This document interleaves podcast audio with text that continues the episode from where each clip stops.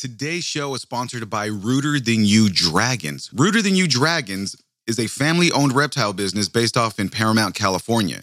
They specialize in bearded dragons and their genetics. They'll also have tegu lizards, ball pythons, leopard geckos, boas, and a little bit of everything your heart desires. Genetics he will be producing are Weros, Zeros, Witblits, Hypos, and Translucent. They are very healthy with very vibrant colors, pretty much show stopping dragons. Believe me, go check out their Instagram. I just checked it out. That shit is awesome. Thank you very much, Ruder Than You Dragons. I appreciate you sponsoring the show. Is everybody in? Is everybody in? The podcast is about to begin. Graveyard Grumbler Podcast. Hello, everyone, and welcome to episode 100 of the Graveyard Grumbler Podcast. I am your host, Tino Romero Jr., aka the Graveyard Grumbler. Today's episode is one that's near and dear to my memory.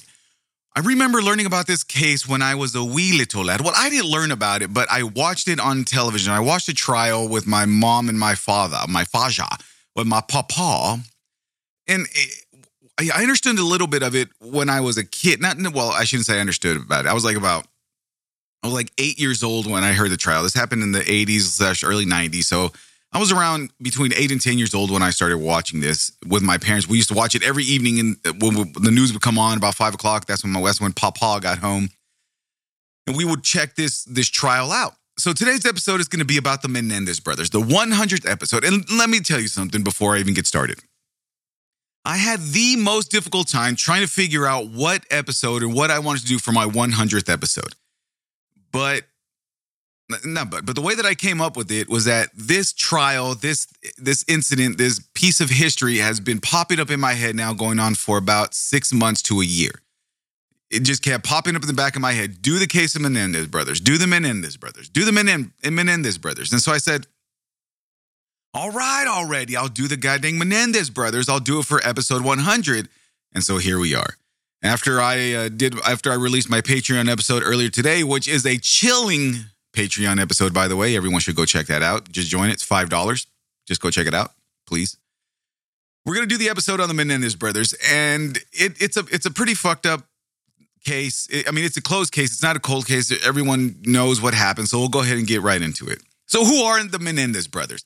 Lyle and Eric's father, Jose Enriquez Menendez, was born on May 6, 1944, in Havana, Cuba. At age 16, shortly after the start of the Cuban Revolution, he moved to the, to the United States.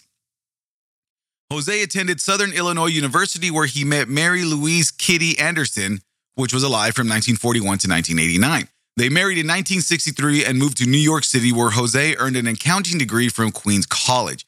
So um, this is basic, basic Harry met Sally. Not very much interesting. Nothing more.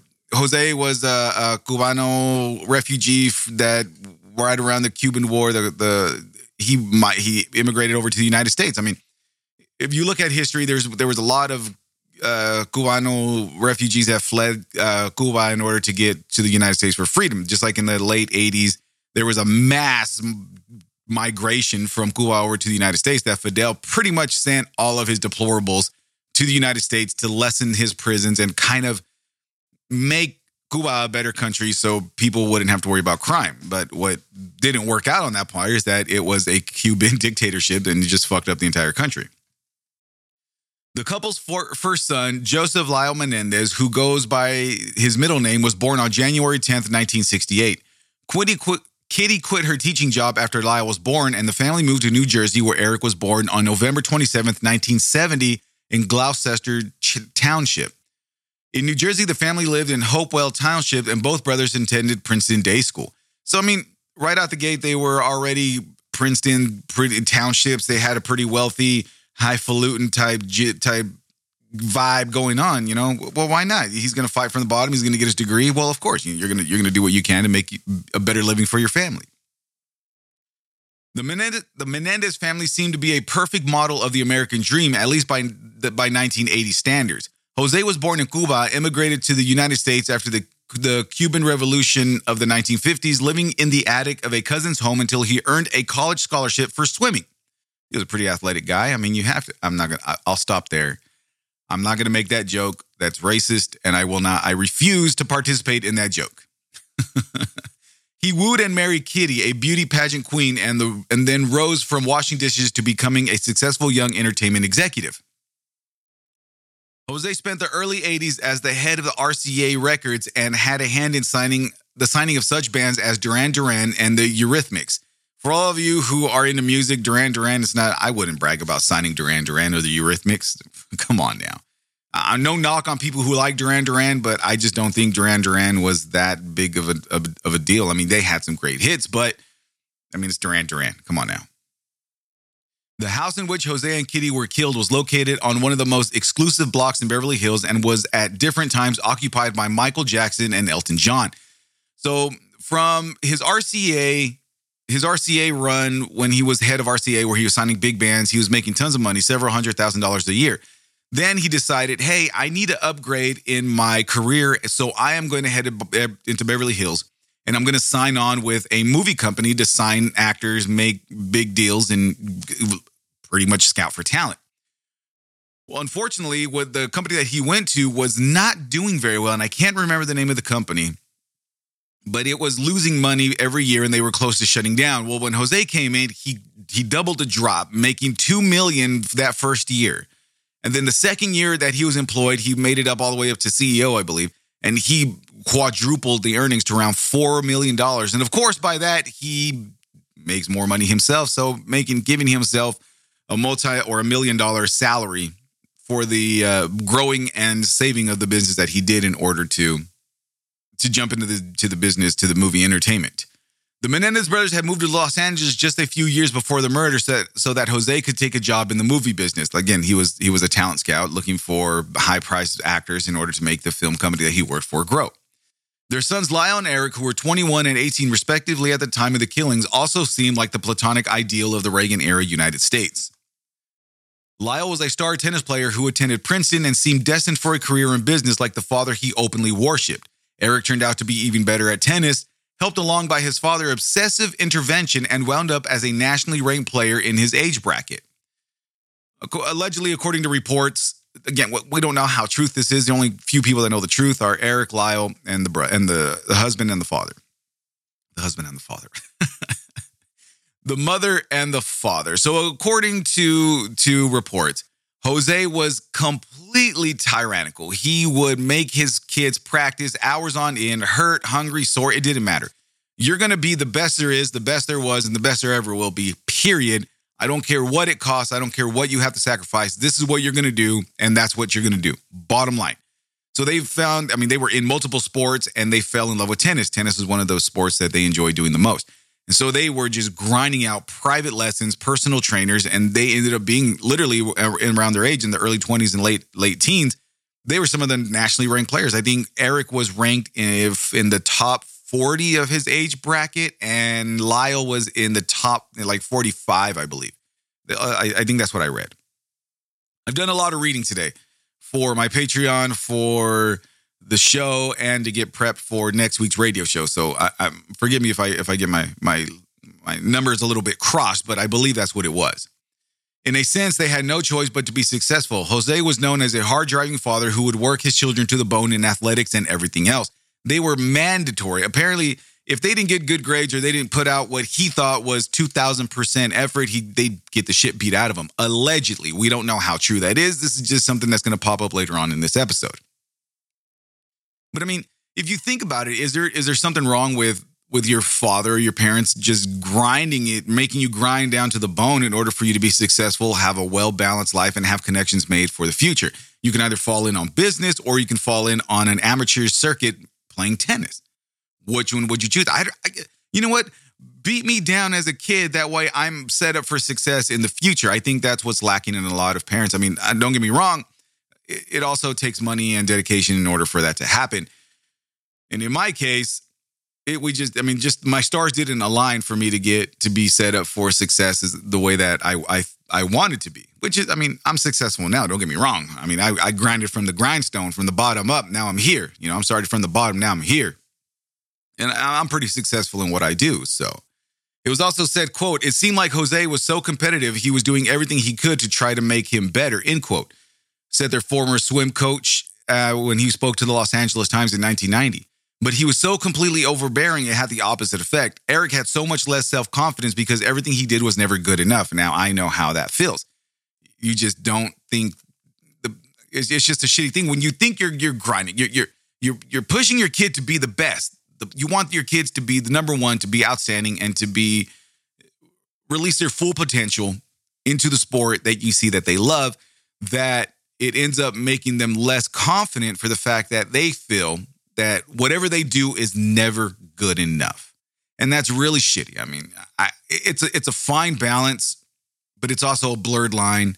It's also a thin line that you can easily cross, break, jump over, do whatever you what it is to to fuck up that that blurred line. And your your kids end up hating you, hating the sport, and hating doing anything that's going to make them feel less than what they should feel. I mean, you, you should make your kids feel the most amazing ever in the world. And what a lot of people forget when they have kids is that look, high school sports is just that. It's high school. Yeah, if they're going to make a career out of it, I understand, but a lot of kids don't aren't are they're not going to make a career out of out of their high school sports. They just want something that's going to kill some time after school, meet some cool buddies and have fun playing a sport they enjoy playing. Stop pressuring them. Once they get into college, that's different. Then, I mean, that's when shit gets serious because they have a potential of being drafted and, and going into professional sports. That, that's completely different. But in high school, just let them be high school kids, man. Goddamn. Let them enjoy their life. Once they moved to California, Eric began to run with some teenage delinquents, getting himself in trouble for a string of burglaries. Lyle, Lyle enrolled in Princeton University, but was suspended for a year for plagiarism, portending a troubled next few years. I never heard that word, portending. So let's get into the crimes. Obviously, if I'm doing the crime, I'm doing this this theory. There's something fucked up that happened. We again, not many people are familiar with the Menendez case that are outside of California and are and were born in the 2000s. If you were or if you were born in the 80s, like I was, I was born in 81. I mean, this was one of the heart of the fly. This in the what is this? The not JonBenét. Uh, what was her name? Daisy Fuentes out of California, out of Bakersfield, where she was kidnapped and she was never found. That was that was the heart of our of my childhood. So was the Menendez brothers. So was the O.J. Simpson trial. Those were three major cases that I remember growing up, but I just can't find any any information on Daisy Fuentes, which it sucks. On the evening of August 20th, 20th, 1989, Jose and Kitty were sleeping on a couch in the den of their Beverly Hills mansion when Lyle and Eric entered the den carrying shotguns. Jose was shot in the back of the head with a Mossberg 12 gauge shotgun. Kitty was awakened by the shots and rose from the couch. She was shot in the leg and fell, and was then shot several times in the arm, chest, and face, leaving her unrecognizable.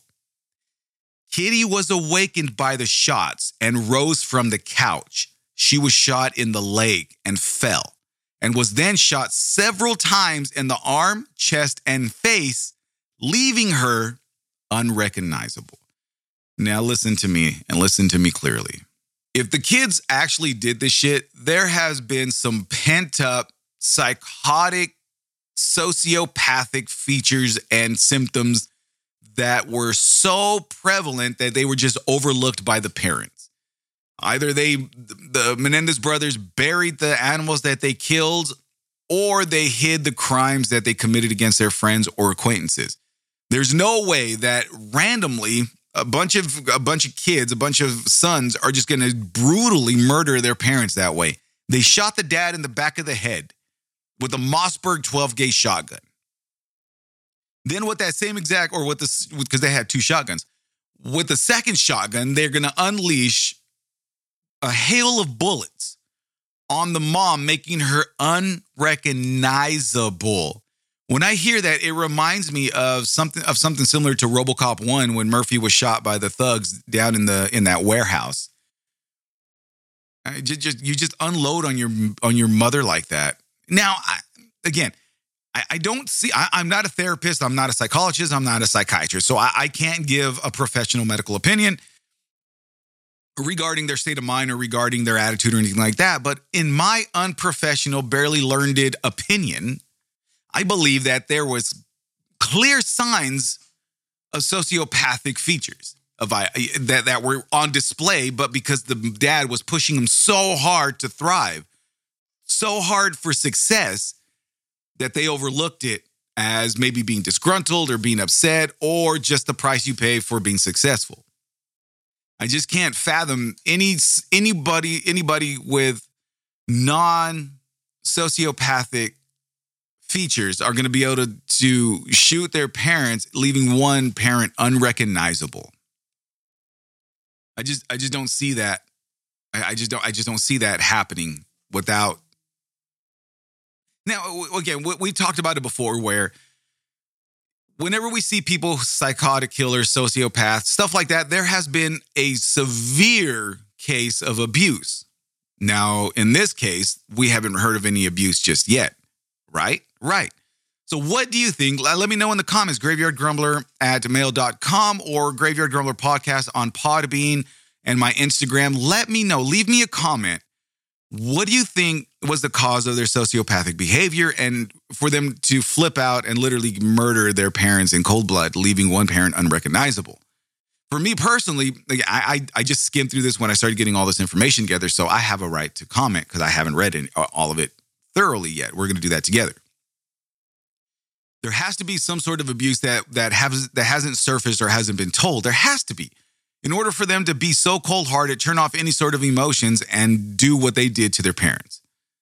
There, there's no there's no arguments stating against it. There's no way. There's no way.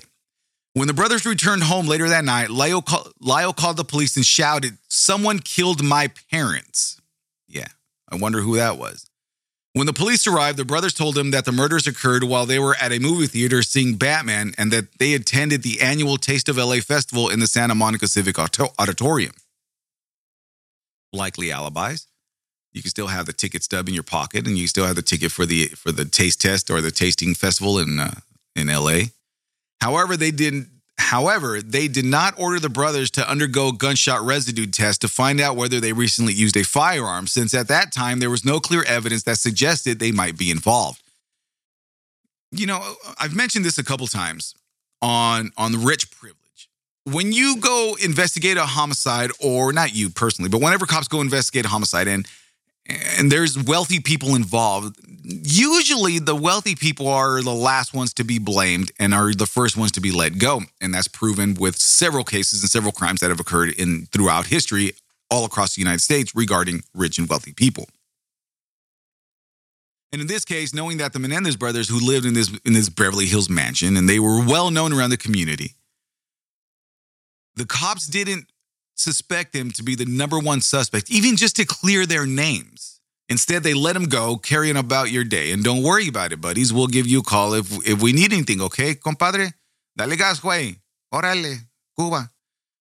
I mean, go go eat a go eat un, un sagüe jamón. Got it, de jamón. So again, rich privilege is, is a real thing. We all know that. We've seen it in the news day and time and time again. We've seen it. We've seen drunk driving millionaires get off on just a slap on the wrist and probation after paying a million, three million dollars to get out of whatever they did. This is no different. In the months after the murders, the police connected the brothers' lavish spending to the murders of their parents. Lyle bought a Rolex watch, a Porsche Carrera, a $132,000 townhouse in West Townhouse townhouse in West Windsor, New Jersey, and Chuck Spring, what the? And Chuck Spring Ca- Street Cafe, a buffalo wing restaurant in Princeton, New Jersey. Eric hired a full time tennis coach and competed in a series of tournaments in Israel. Well, we all, okay, let's get one thing straight. One thing straight. Why would you go around spending a lavish, uh, spending all this money? What? But then again, they're millionaires, so they're probably not not Eh, their spending habits probably wasn't very much different. If you think about it, if you're a multimillionaire, you're going to be able to spend as much money as you want, do what you want, and you're going to recoup and re and regain whatever financial exhaustion or financial loss that you that you gave away. But being a millionaire, a lot of millionaires, yeah, they purchase lavish crap, but they're also pretty smart on it. That's why they they're millionaires. They eventually left the Beverly Hills mansion unoccupied as they decided to live in adjoining condominiums in nearby Marina del Rey. They also drove around Los Angeles in their deceased mother's Mercedes Benz SL convertible, dined expensively, and went on overseas trips to the Caribbean and London. See, again, I don't see what's the point of, of driving around. I mean, your, your deceased mother's Mercedes. Okay. I don't, I'm not sure what why that's such a big deal. I mean, it's their parents. I drove around in my mom's car and she was still alive. It doesn't matter. I mean, passed away or not, if I need some wheels, I'm going to drive around in the wheels. You know what I mean? I see. I, I don't. I don't understand why that would why that would matter. But let's continue. It is believed they spent somewhere around seven hundred thousand dollars during the period between the murders and their arrests. But the suspicion of the brothers for their spending was later disputed by family members, who stated that there were no changes in their spendings before and after the killings. Boom. Point proven right then and there. They're millionaires. They don't give a shit about money. They're going to spend as much whatever they want on whatever they want. Why why would it make why would it be any different for for them to spend that much money before or after the, the killings of their parents? I mean, if you look at their their spending habits, it's probably not different because they have the money to do it. During the early stages of the investigation, the police tried to narrow the search to suspects who had motives to kill Jose and Kitty. They also investigated potential mob leads, but nothing came out of them. As the investigation continued, the police believed that the brothers were most likely the perpetrators since they had obvious financial motives and were liberally spending money after the murders. So allegedly, Jose pissed off some big wig people in the movie industry. The father, he pissed off a bunch of people, one being someone who was related to and worked for the mob. I don't know exactly what mob it was. But allegedly, reportedly that the mob boss wanted to get back at him and said that we're going to put him out. They're going to be DED, dead. I tell you, he's going to be dead. Put a horse, put a horse head on his on his bed. You hear me? I want him dead. that didn't come out the way I wanted to.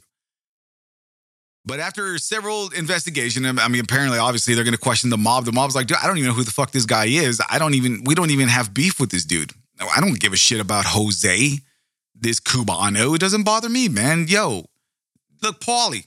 Hey, Paulie, this fucking guy wants to talk about this fucking guy that we don't fucking know. So obviously that went nowhere. And so the, the the, the police and detectives started getting more and more suspicious on on the whereabouts and how exactly the parents were found. See, if they were like me and they had the Scarface security cameras, and they would have been able to see clearly what exactly happened. But I mean, they, I don't think they had that back in the 80s. In 1988, after getting caught in a string of burglaries, Eric was required by the court to meet with a therapist named Dr. Jerome Oziel.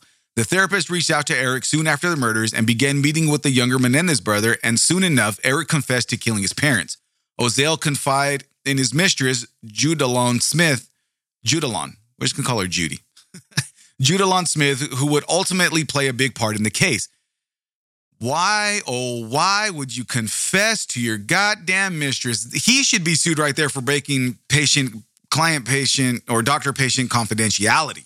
That right there, that right there, though, that's a direct violation in his license and and, and the rules and uh, ethics for a psychologist. In no way, shape, or form, unless otherwise specified by court subpoenas or something other law, legal note saying you must break client confidentiality, you are no way, shape, or form allowed to break patient confidentiality. And by that, by telling his mistress and his mistress of all people. We remember remember this about J, JFK with Marilyn Monroe. He had her offed off. Allegedly, JFK had her killed, or the brother had her killed because they he spilled the beans about about aliens and everything that was going around in Area 51. And because she was the mistress, she knew that if a woman was scorned, the mistress is going to go and talk, and we're going to open up the books, and shit's going to happen. So in this same scenario, well, not in this in the same scenario, but in a similar scenario, you have this doctor who has a mistress, and we know if she's a mistress, that means he is still married, meaning he has no intention to leave his wife to be with the mistress. So why confess in the mistress something so important and risk this shit getting out and losing your license over? And I mean, now you're a rat. Boy, I tell you. In an, in an attempt to get a confession from Eric, the police convinced Craig Signorelli, one of Eric's close friends from high school and a tennis buddy, to wear a wire, wear a wire while having lunch with him at a local beachfront restaurant. When Craig asked Eric if he killed his parents, Eric said no, but he eventually confessed to doing so to a psychologist, Jerome Oziel, who then told his mistress, Judalon Smith. Smith later broke up with Oziel and told the police about the brothers' involvement. Lyle was arrested on March 8, 1990, and Eric turned himself in three days later after returning to Los Angeles from Israel. Both were held without bail and separated from each other. Didn't I just say that? Didn't I just say that if you have a mistress and you fuck it up and break up with her, or you do something to where you two are no longer clapping cheeks, she's going to go out and spill whatever she can for financial gain to ruin your name and to get and to fuck you one last time without actually fucking you.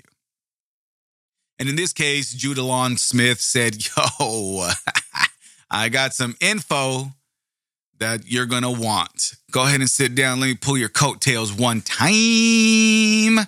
And she told him, and the brothers were arrested. Why? Because they have them on tape. A lot of times, those the therapy sessions are recorded via video or via tape. In this instance, because it's back in the 80s and early 90s, it was recorded on tape. In August 1990, Judge James Albracht ruled that the tapes of the conversations between Eric and Oziel were admissible evidence since Oziel stated that Lyle allegedly threatened him and violated doctor patient privilege. Albracht's ruling was appealed and the proceedings were then delayed for two years. Being delayed for two years, you think I have this shit beat. It's not gonna happen. I beat this shit like Mike Tyson. I'm ready to gizzo. And then you're not. and then you realize, damn, they're gonna come back to me one time, two time, three time, none. The Supreme Court of California ruled in August 1992 that most of these tapes were admissible, ex- accepting the tape in which Eric discussed the murders.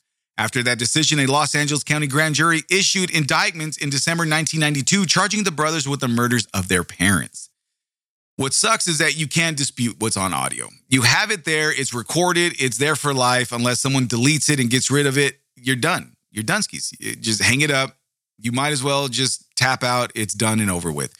They have you on tape saying, I did it. I killed my parents.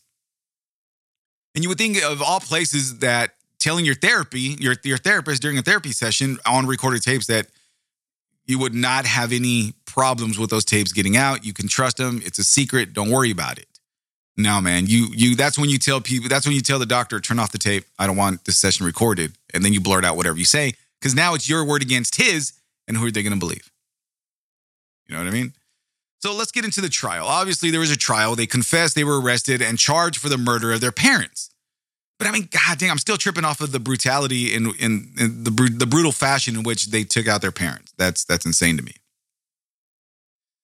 The therapy sessions continued, and Oziel ultimately got both Eric and Lyle on tape confessing to the murders. Eric said they'd done it to put their mother out of her misery, while Lyle made it clear that they were both in on the crime.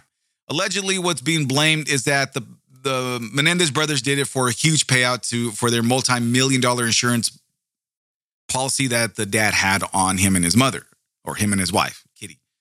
What a silly name. Figuring out whether the tapes with the confessions fell under doctor patient privilege or were admissible as evidence in court took two full years, with lawsuits and appeals flying back and forth in between the prosecution and the Menendez lawyers. Finally, the Supreme Court of California ruled that two of the three tapes were eligible to be used in the trial, including one that contained Lyle's admission of guilt. That's it. Wrapped up. Put a put a put a bow on it. Gift wrapped it. You gift wrapped it your your your confession to them by saying it on tape. The Menendez case became a national sensation when Court TV broadcast the trial in 1993. Represented by their defense lawyer, Leslie Abrams, Abramson, Abrams, Abramson. That's a weird name. The brothers stated that they were driven to murder by a lifetime of abuse at the hands of their parents, especially sexual abuse at the hands of their father, who was described as a cruel perfectionist and pedophile. Didn't I mention at the beginning of the episode that there there has to be some sort some sort of abuse to go on to make these kids turn into the sociopaths that they that they are. I mean, no doubt about it. These two guys are sociopaths. No doubt. But there there has to there had to be some sort of abuse, and now the Menendez brothers, Kyle and Lyle, are admitting, yo, they we were abused heavily as children, and this would drove us to do what we did. We just had enough. Meanwhile, their mother was described as an enabling, selfish, mentally unstable alcoholic and drug addict who encouraged her husband's behavior and was also sometimes violent towards the brothers.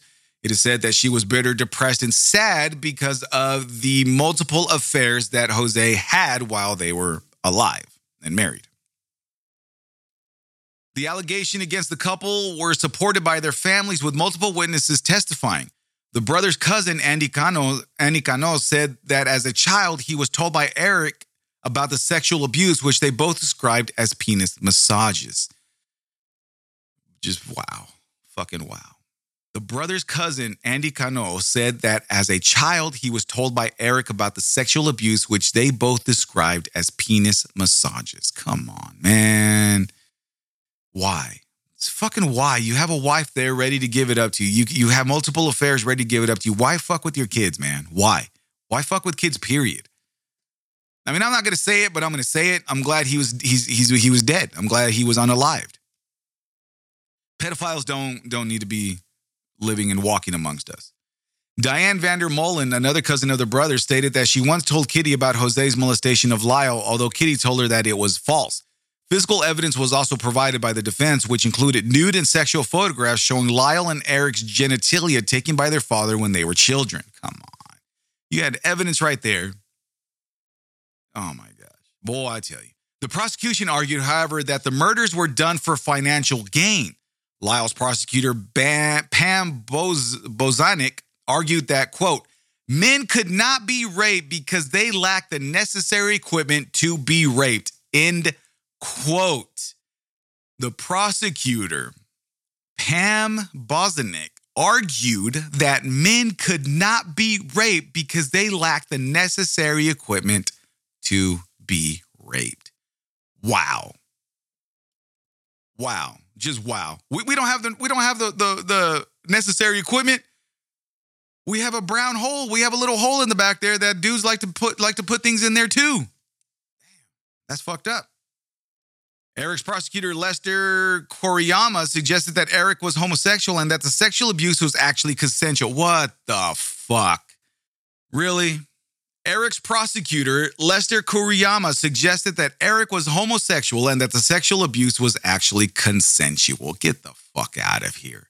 Why would sexual abuse from your father be consensual? Who wants to be sexually or be sexually intimate with their father at such a young age? That is, I mean, I, I'm pretty sure there's some there's some there's some issues out there that people have. I'm not I, I don't know them, so I'm not gonna categorize everybody. But I have yet to read anything like that. I mean, maybe maybe I'm wrong. Maybe maybe I'm just thinking on one side and, on how I feel and think about that. But I doubt that that a child, a little boy or little girl, a little child, we'll just say little child, is going to want to be is going to be voluntarily engaging in sexual relations with their father at such a young age. I doubt that. I, I heavily doubt that. But then you're and then the prosecutor's going to say because he's gay that it was it was uh, consensual. Get the fuck out of here, man. Their prosecutors are brutal. God damn it, they're brutal. They have no heart at all. A few weeks before the night of the murders, Lyle and Eric stated that the sexual abuse started again, leading to several confrontations within the family. They also claimed that their father threatened to kill them if they did not keep the abuse a secret. Around that time, the brothers found out that their parents were hiding rifles in their bedrooms, which led them to buying their own shotguns for protection. Allegedly, the brothers were were paranoid that their that the dad was actually going to kill them for fear of the the information of sexual abuse was going to get out. The brothers became paranoid and decided they're going to purchase their own firearms in order to defend themselves from their dad, who was allegedly paranoid that the kids, that the sons were to, the Menendez brothers were to air out all their dirty laundry. The last confrontation happened inside the house den on August 20th, 1989, a few minutes before Kitty and Jose were killed. The brothers then stated that their father closed the den's door at the time, which was unusual. Paranoid and afraid that they would be killed by their own parents, Lyle and Eric went outside of the house to load their shotguns. Eric stated, saying, quote, as I went into the room, I just started firing, in quote. Now you have premeditation, my boy. You went outside, intentionally loaded your weapon, and went back in to the same place, knowing where your parents were at, and you went in there and just started firing. That, that's premeditation. I mean, who to believe? Are you going to believe the dad? Are you going to believe the Menendez brothers? Was there abuse? Was there not abuse? I mean, I will always give someone the benefit of the doubt when they talk about being sexually abused, physically abused, emotionally abused. I always will give someone the benefit of the doubt. Apparently, they had several, several pieces of evidence proving that they were sexually molested, sexually assaulted by their dad. But the but the district attorney's going to say that because he was gay that it was consensual. Get the fuck out of here. The trial ended with two deadlock juries, and as a result, Los Angeles County District Attorney Gil Garcetti announced immediately that the brothers would be retried. The second trial was somewhat less publicized, in part because Judge Stanley Weisberg did not allow cameras in the courtroom. During the second trial, Weisberg also did not allow much defense testimony about the sexual abuse claims and did not allow the jury to vote on manslaughter charges instead of murder charges. Hmm, that's a little fishy. The the court, the judge did not allow the sexual abuse claims as a defense. Huh. And the jury was not allowed to vote on manslaughter charges, just directly murder charges? That's a little suspicious. Both brothers were eventually convicted on two counts of first degree murder and of conspiracy to commit murder. In the penalty phase of the trial, they were sentenced to life in prison without the possibility of parole. Life in prison without the possibility of parole. They deserved it. They, they I mean, they killed their parents in cold blood. They say they, they admitted it on tape. You can't you can't fight something you already admitted. It doesn't work that way. The jury said that the abuse defense was not a factor in the deliberations, but decided not to impose the death penalty because both brothers had no criminal record or history of violence prior to the murders. So you're going to give them life in prison. All right. However, unlike the juries in the previous trials, the jury in the penalty phase rejected the defense's theory that the br- brothers killed their parents out of fear, despite all the evidence and testimony, as it was believed that they committed the murders in order to inherit their father's wealth. That was the initial thing. That's what I remember hearing about. I remember hearing the the the lawyers repeatedly accuse the Menendez brothers of murdering their, their family in cold blood to inherit the millions and millions that the father had an insurance policy and saved up in other bonds and tied up in, in things that were promised to his family once they died. I remember hearing that in the in the late in the early 90s as a child. I remember hearing that shit. And I was like, well, what, what does that mean? I, I, I didn't know what that means. And, and whenever I asked my mom, she wouldn't fully explain it to me because I was still a child. So I didn't, I didn't really understand exactly what she was trying to explain to me. During the penalty phase of the trial, Abramson, the brother's defense lawyer, apparently told a defense witness named William Vicary to edit his own notes. But the district attorney's office decided not to, not to launch a criminal investigation on Abramson they wanted to hang the Menendez brothers out to dry. They they just want to get rid of them. They just wanted to say, "Yo, you did it. Let's get it out. Let's let's done. Put a wrap on it. No, no, do not pass go. Do not collect two million dollars. You're done. Go ahead and take a seat in the back of the prison. You're going to be there until the day you die." Both brothers also filed motions for a mistrial, claiming that they suffered irreversible damage in the penalty phase as a result of possible misconduct, misconduct and ineffective representation by Abramson. On July 2nd, 1996, Weisberg sentenced the brothers to life in prison without the possibility of parole and also sentenced them to consecutive sentences for the murders and the charges of conspiracy to commit murder. God damn. Just throw everything at them. Let's get into their incarceration. I mean, when I was reading through with all of this, I read the like five different websites on, on five different things. It's, it's taken me forever to get through all of this information but it's undeniable, undisputed that they did it. They they they went and shot them, killed their parents in cold blood. What the motive was, it's still up in the air. I don't know if it was really out of sociopathic re- rebellion or or retaliation from the, the several years of abuse that was alleged, or that they that the brothers claimed to have suffered and endured during their childhood from their father. Or was it legitimately that they just wanted to on top of get rid of their parents because of their cruel and, and disgusting behaviors, they also wanted to collect in the collect on the multi millions that that the father had in for insurance for life insurance. No one knows. No one knows except for the Menendez brothers, and of course they're they're going to stick to the story of of being self for self defense as a result of being physically and sexually abused for years and years and years and years. You be the judge. You let me know what you think. Do you think they did it out of self defense, or do you think that they did it to inherit the multi millions for the life insurance policy? Let me know. Graveyardgrumbler at mail.com, Graveyard Grumbler podcast on Podbean and Instagram. Let me know what you think. I, I, I'm curious to know do you think they did it out of self defense because of the abuse? Or did you did do you think they did it as the primary motive to receive the multi millions the father had in, in life insurance? Let me know.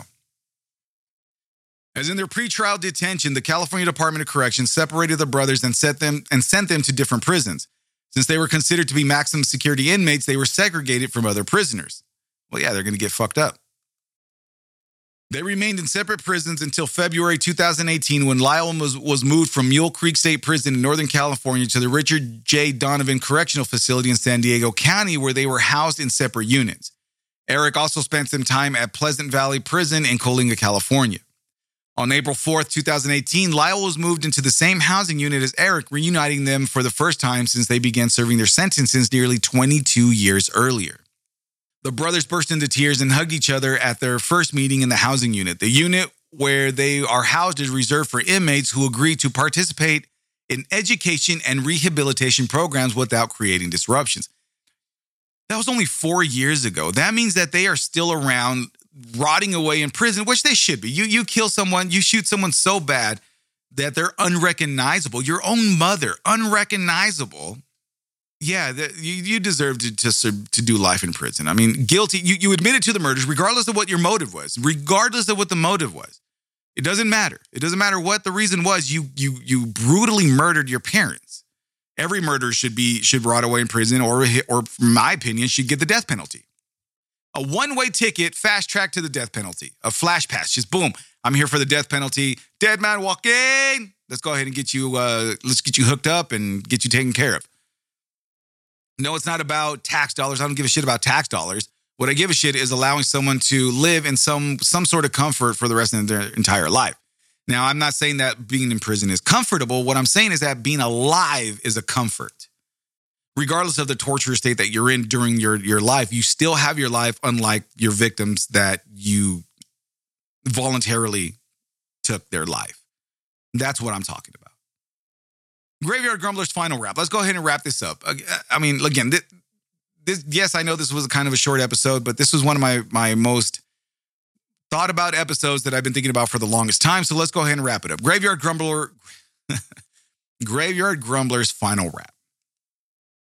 On February 27, 1998, the California Court of Appeal upheld the brothers' murder convictions, and on May 28, 1999, the Supreme Court of California declined to review the case, thus allowing the decision of the appellate court to stand.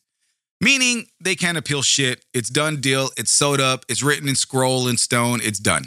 You, are not going to be able to do anything about it.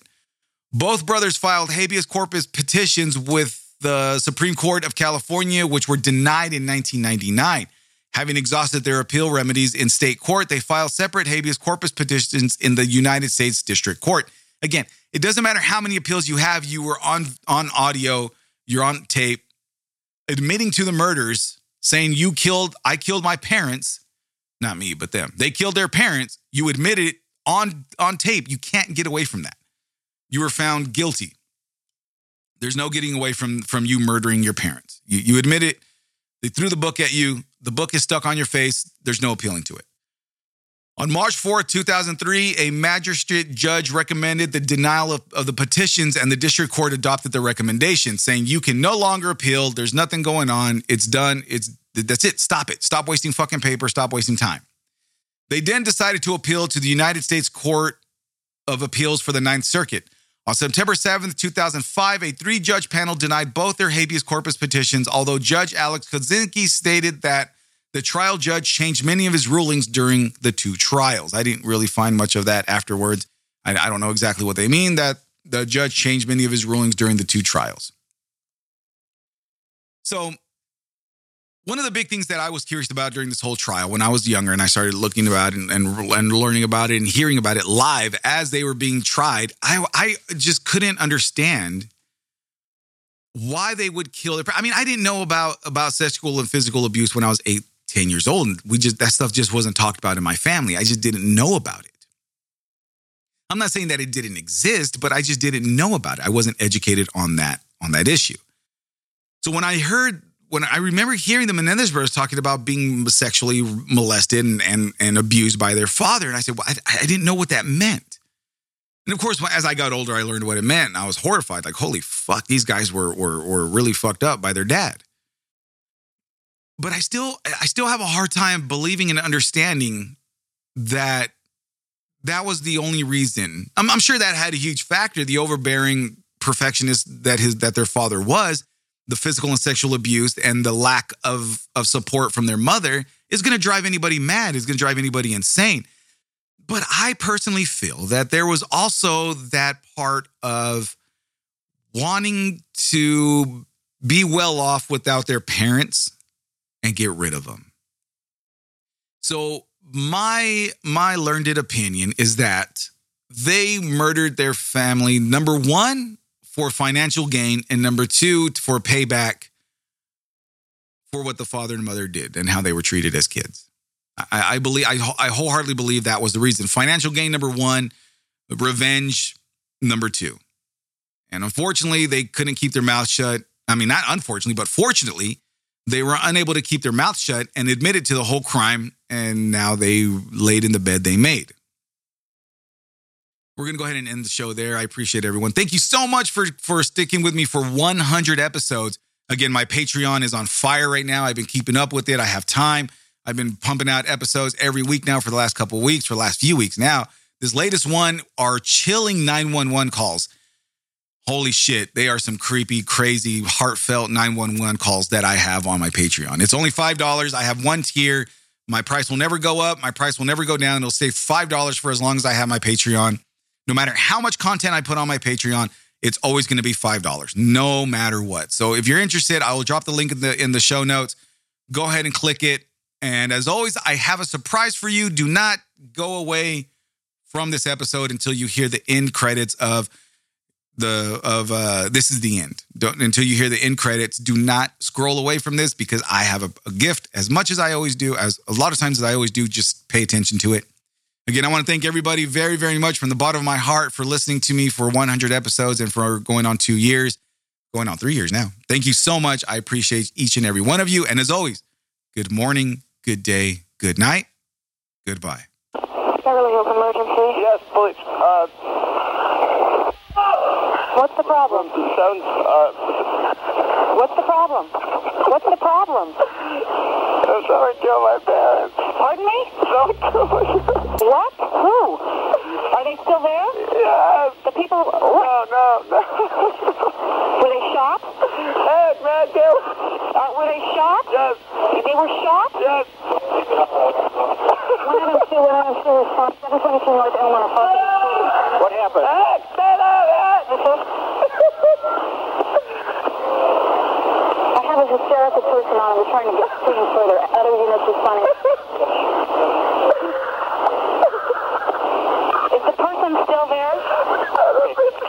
What happened? We have units around. What happened? Who shot who? I don't hear anything. I just came home. You came home and found who shot? My mom and dad. You know if they're still in the house, the people that did the shooting. Hey, get away from him. Okay. Hey, uh, let me talk to Eric. let me, let, who is the person that was shot? My mom and my dad. Your mom and dad? My mom and my dad. Okay, hold on a second. okay, we're on our way over there with the ambulance. Okay, I gotta go. okay.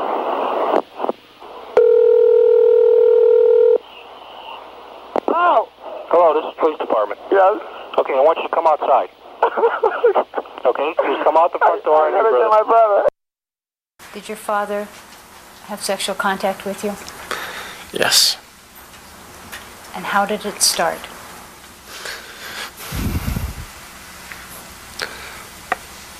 It just started with uh, after sports practices, he would massage me, and uh,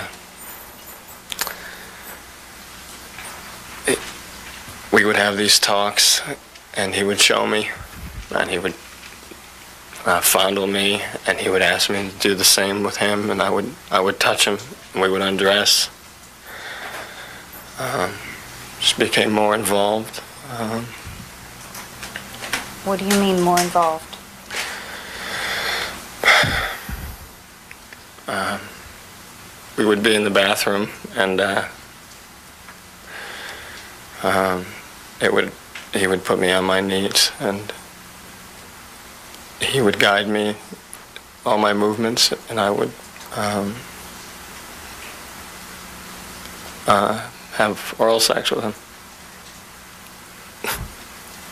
Did you want to do this?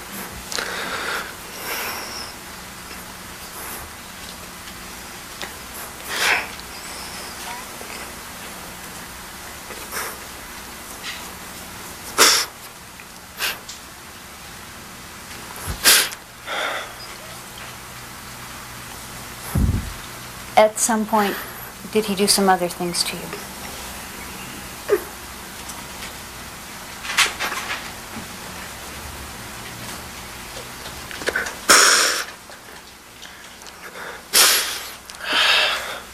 Yes. What else did he do to you? He would rape me.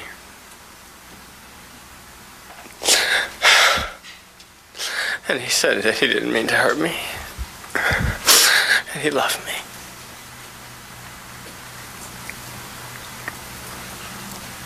What did he tell you about telling people?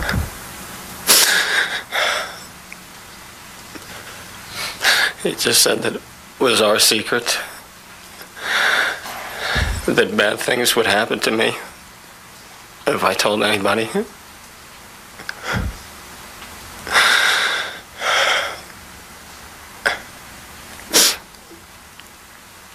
Did And I told him I never would.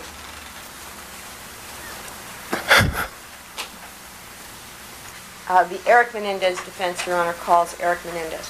I wanted to be liked as much as Lyle. What do you believe was the originating cause of you and your brother ultimately winding up shooting your parents?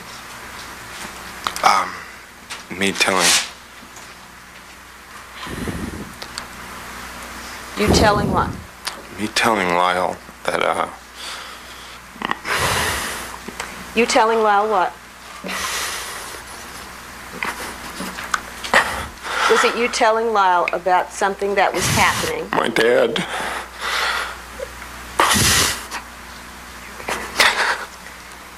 Okay. my dad, Your Honor, can I ask a leading question?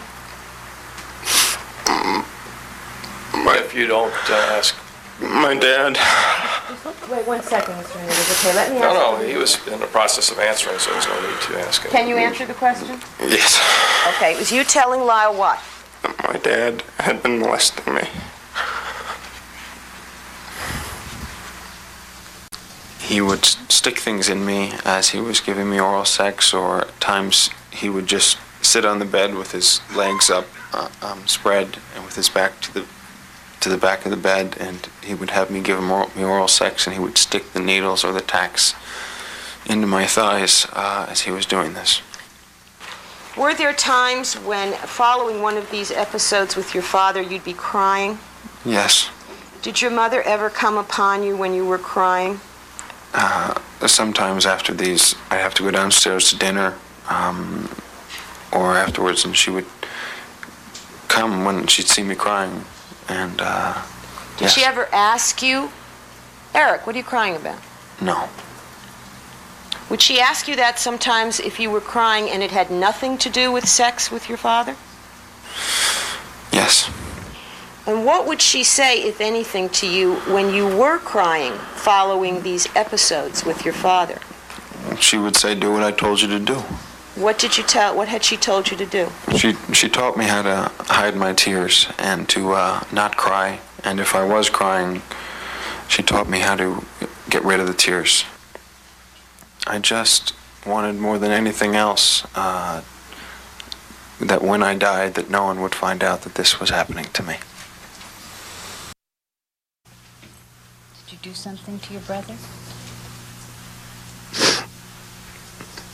Yes. What did you do to your brother?